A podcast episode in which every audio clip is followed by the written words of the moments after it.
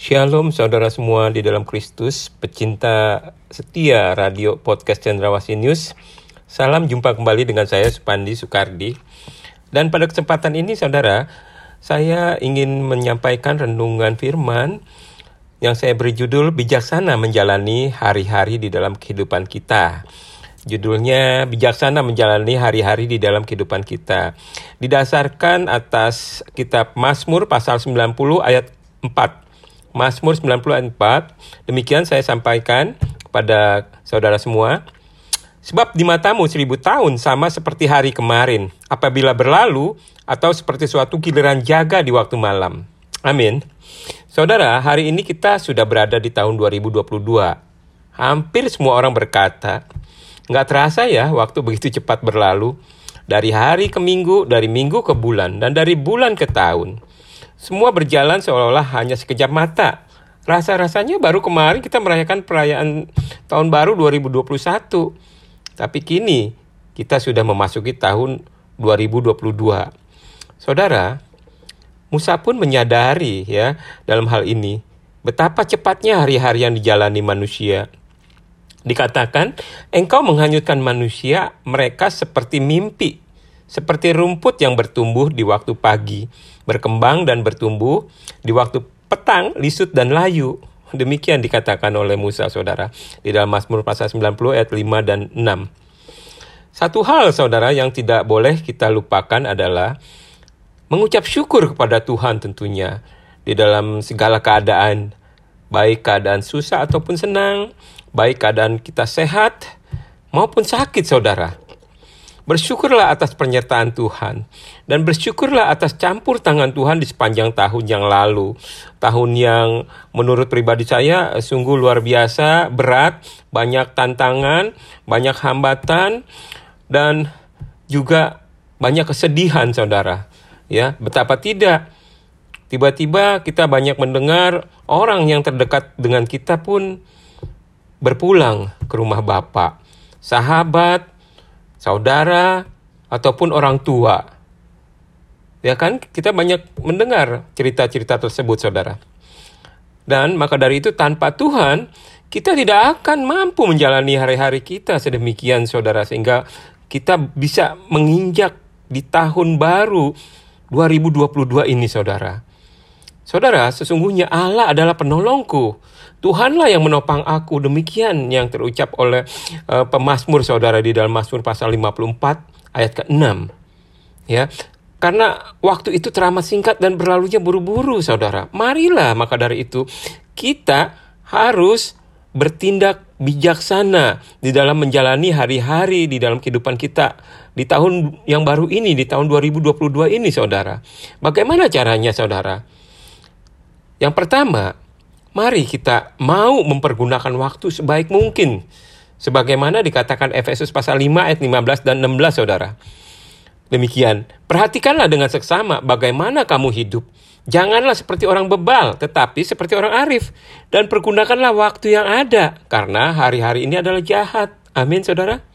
Jadi, saudaraku yang dikasih Tuhan, jangan lagi kita suka menunda-nunda waktu.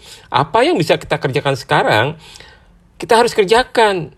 Jangan lagi kita beralasan masih ada hari esok lah, masih bisa kerjakan, kita kerjakan nanti lah. Padahal saudara, kita mesti juga tahu, tak seorang pun tahu secara pasti apa yang akan terjadi di kemudian hari. Betul saudara? Apakah kita masih memiliki kesempatan atau tidak?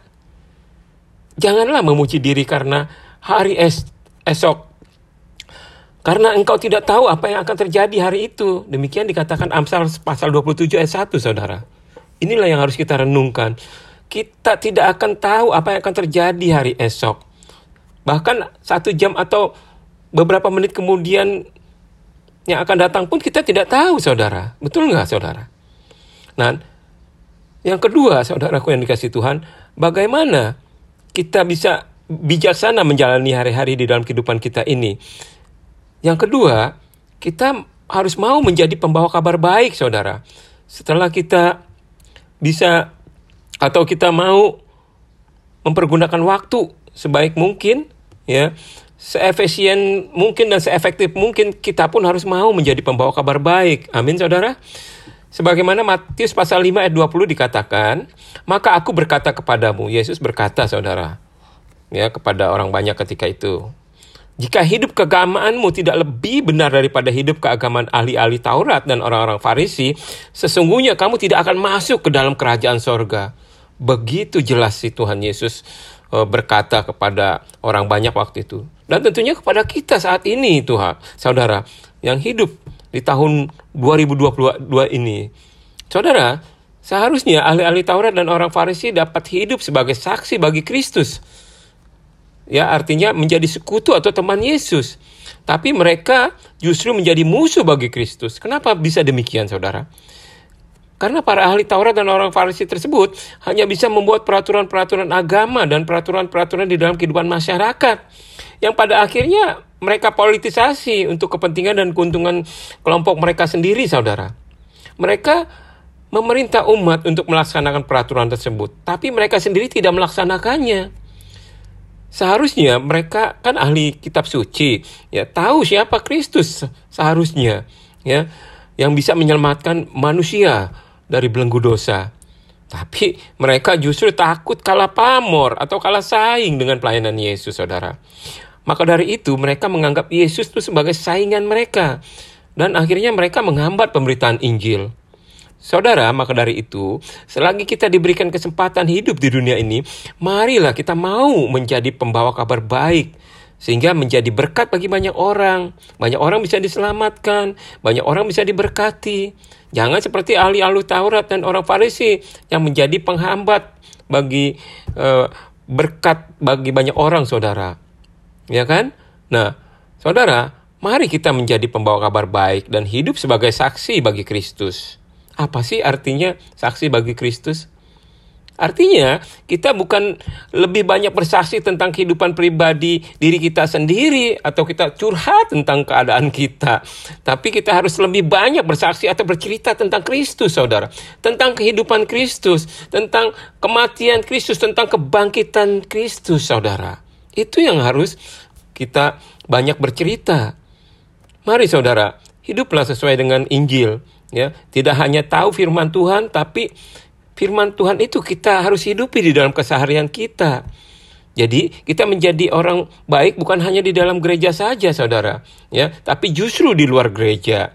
Di mana di luar gereja kita bisa menjadi orang baik? Di tempat pekerjaan, di tempat pergaulan dengan teman, dan di dalam kehidupan masyarakat, bahkan di dalam kehidupan keluarga kita sendiri seharusnya kita menjadi orang baik. Ya, ada kasih Kristus memancar di dalam kehidupan kita. Kita pun bisa memancarkan kasih Kristus kepada orang lain, orang-orang di sekitar kita. Saudara, yang ketiga, bagaimana ya kita bisa bijaksana menjalani hari-hari di dalam kehidupan kita ini? Yang ketiga, mari kita kumpulkan harta di sorga. Kita harus mau mengumpulkan harta di sorga. Bukan hanya harta di dalam dunia ini saja, saudara. Tetapi yang lebih penting, harta di sorga. Matius pasal 6 ayat 19 dan 20 saudara. Janganlah kamu mengumpulkan harta di bumi. Di bumi mengengat, mengengat dan karat merusakannya. Dan pencuri membongkar serta mencurinya. Tetapi kumpulkanlah bagimu harta di sorga. Di sorga mengengat dan karat tidak merusakannya dan pencuri tidak membongkar serta mencurinya. Amin.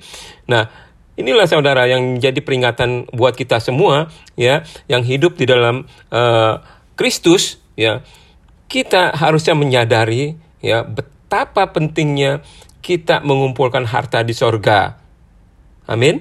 Saudaraku, sebelum semuanya terlambat dan timbul penyesalan, mari kita perbaharui komitmen kita untuk hidup menyenangkan hati Tuhan dengan meninggalkan cara hidup duniawi.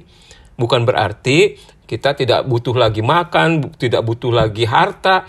Bukan demikian saudara. Tetapi mari kita hidup sesuai dengan Injil Kristus. Jadikanlah kegagalan dan kesalahan di hari-hari yang kemarin sebagai pelajaran berharga untuk kita menatap hari esok dengan bijaksana saudara.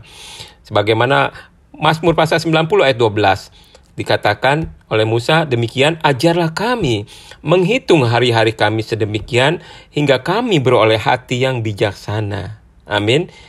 Demikian saudaraku yang dikasih Tuhan yang dapat saya sampaikan pada kesempatan ini. Kiranya Tuhan Yesus memberkati. Amin.